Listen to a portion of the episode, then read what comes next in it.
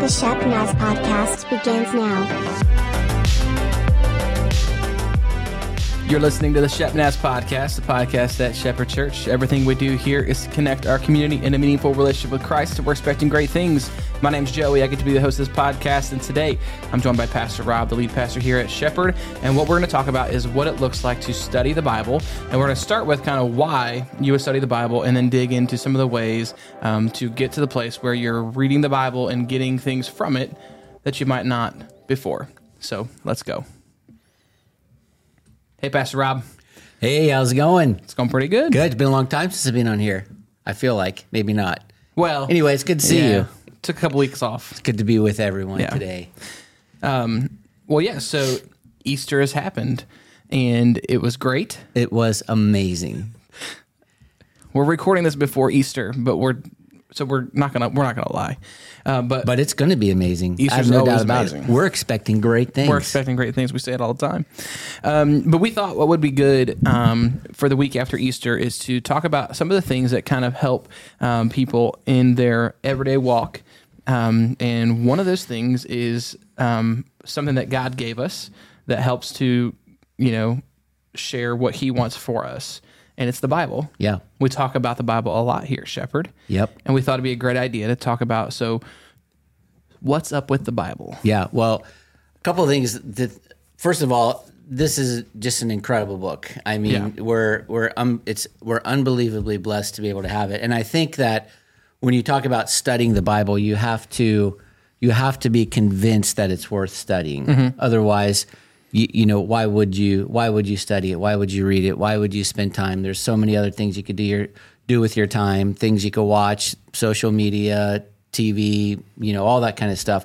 Why should I open up a book and read it, or read it on my phone or, uh, or whatever, you know, tablet or computer, however you read it?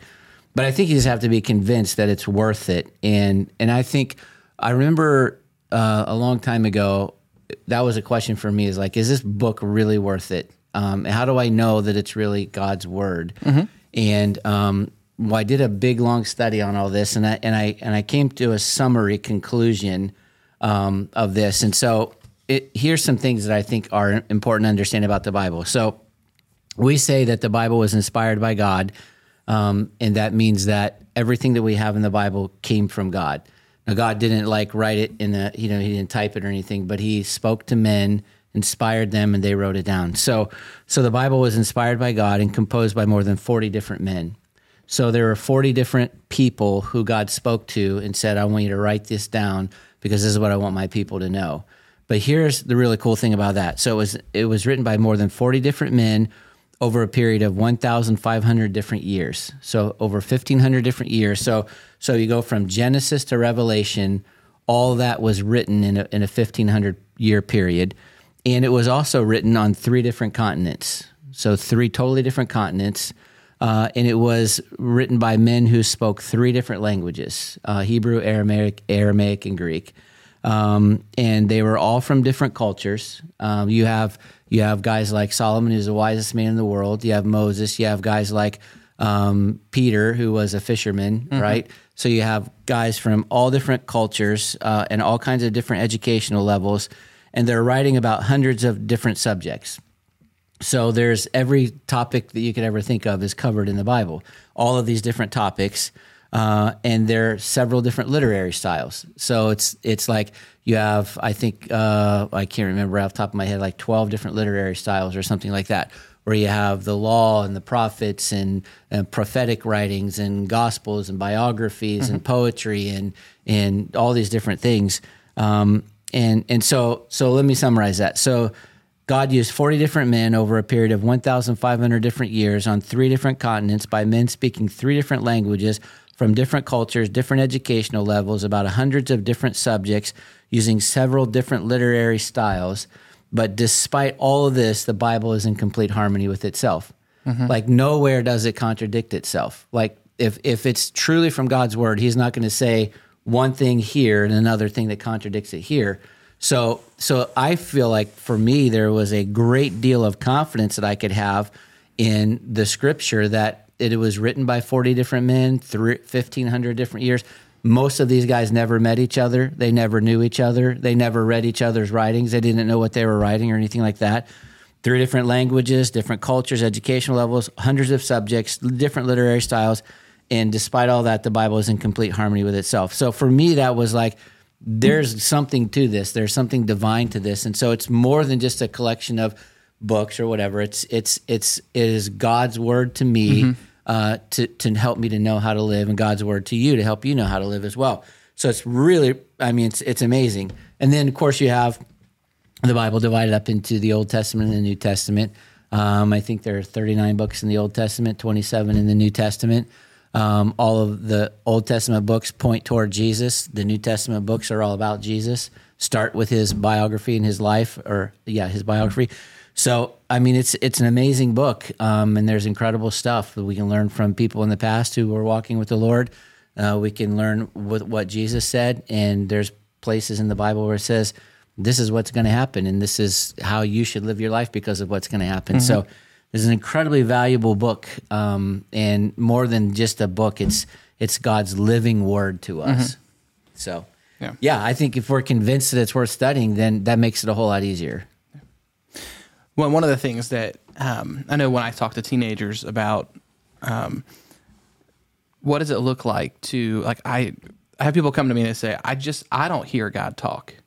I don't know what He's saying to me. I don't I don't know. Yeah. I don't know what to do. I don't know. I don't know where to go. My first question is typically, well, uh, was the last time you've read the Bible? Yeah. Like when what does it look like for you to sit down and read God's word? Because that's where he's going to talk to you. Yeah. Yep. Well, when we talk about how the Lord speaks two different ways, there's the Logos, L O G O S, which is the written word of mm-hmm. God, which is what we we hold the Bible. We're holding the Logos, and it is God's word to us. Mm-hmm. It's everything we need to know to learn to to live the life that God has called us to live. There's other ways that God speaks to us through, Of Rhema, course, with of through the. Holy Spirit, Yeah. you know, but typically the Lord doesn't speak any other way unless we're connected to Him in the Word 1st Mm-hmm. because everything else He might say is going to be a confirmation of what He said in the Logos, the written Word. And if we don't know the written Word, why would He give us other words that we don't? That, that we because we have to test every word that, with the logos right Mm-hmm. It- and, and so yeah you definitely want to be connected to that and you're right if kids like or anybody says you Yeah, know the lord isn't speaking to me well he is speaking to you you're Yeah. not listening because you're not picking up the word and reading it If you're looking for a way that you can get involved at Shepherd, we have an immediate need where you can help. All this week, we will be working on some improvement projects at the church. You don't need a lot of skills, just a willing spirit. We will be tearing down some walls and ripping up carpet to prepare for coming renovations. Monday through Thursday, we will work in the evenings at the church from 6 p.m. to 8 p.m. We'll take Friday off and then we'll begin working again on Saturday morning at 9 a.m. and continue that day until we get finished. You can tell us you're coming by emailing podcast at shepnaz.org or you can surprise us and just show up at the church Monday through Thursday from 6 to 8 p.m. and then again on Saturday at 9.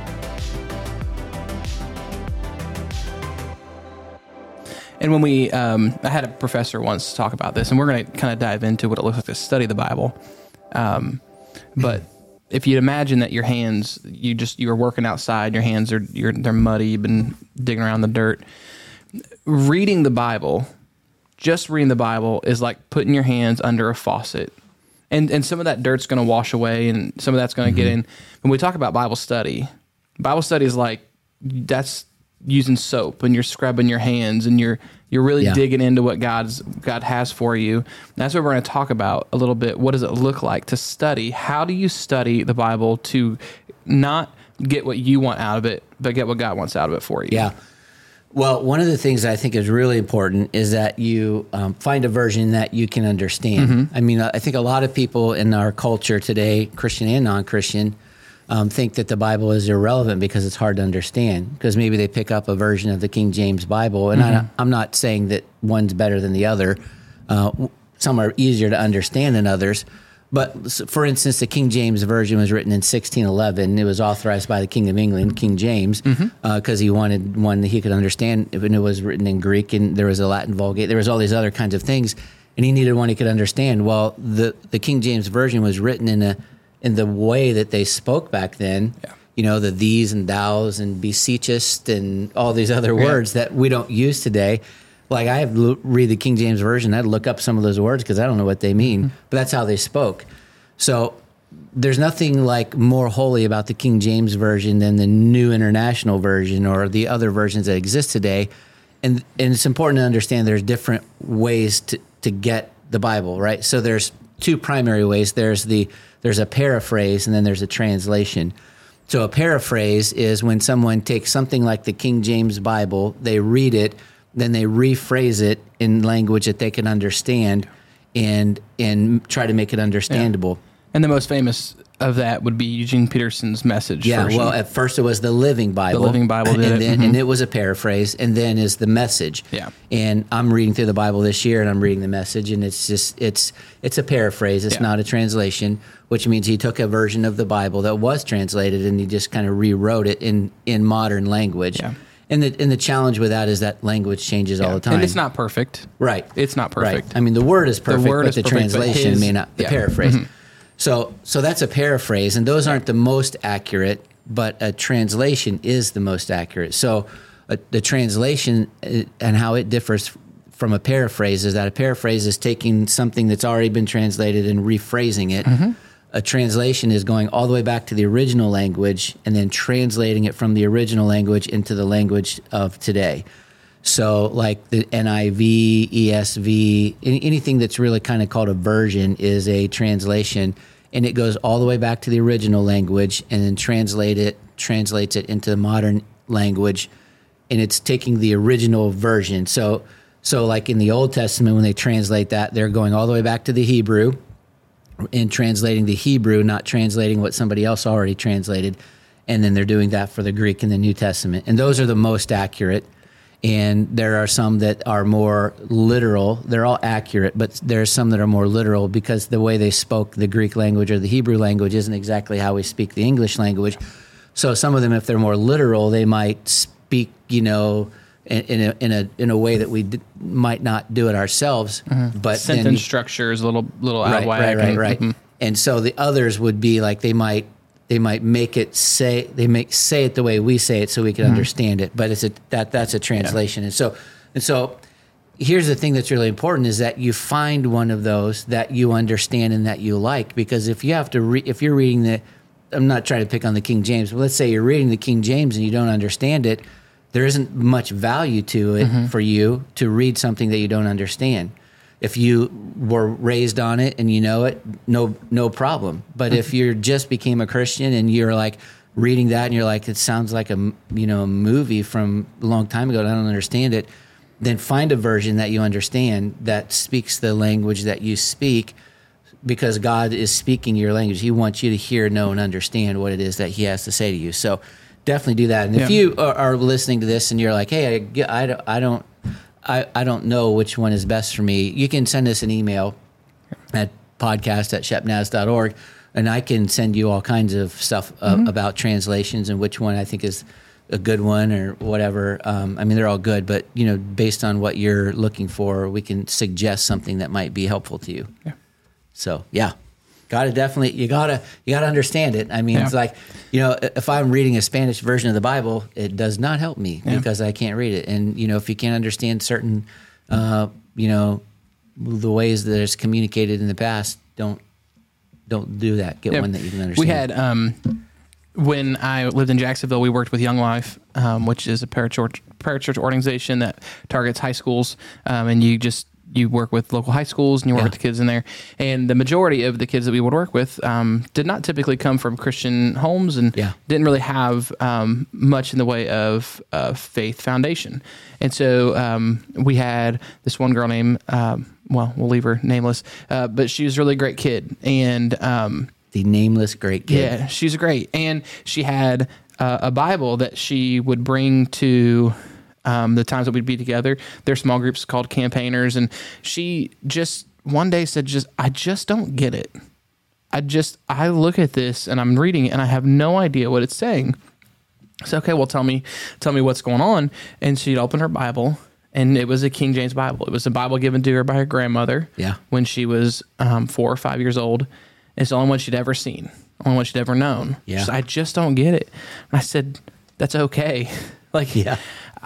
It, it would be hard for me too. And Yeah. I've got a theology degree. Yeah. So um, we're not saying that you can't read the King James Bible. Right. It, it's, But it may not, be the Right. It may not be the one for everyone. Right. And find the one that works for you. Um, and we're, we don't get paid by any of these um, companies that translate the Bible. yet. So We're we're, not on it. we're not out here trying to like stump stump for the NIV or the NLT or all the other Yeah. Three letter translation. Yeah. ESV Yeah. and CV, Yeah, ABC. CBS. Oh wait, that's a that's not it. That's not that's a different thing. Yeah. Um, so yeah, find the one that you that you're looking for, and um, But the word is like medicine for your soul. Yeah. That you can also get at CVS. Oh wow.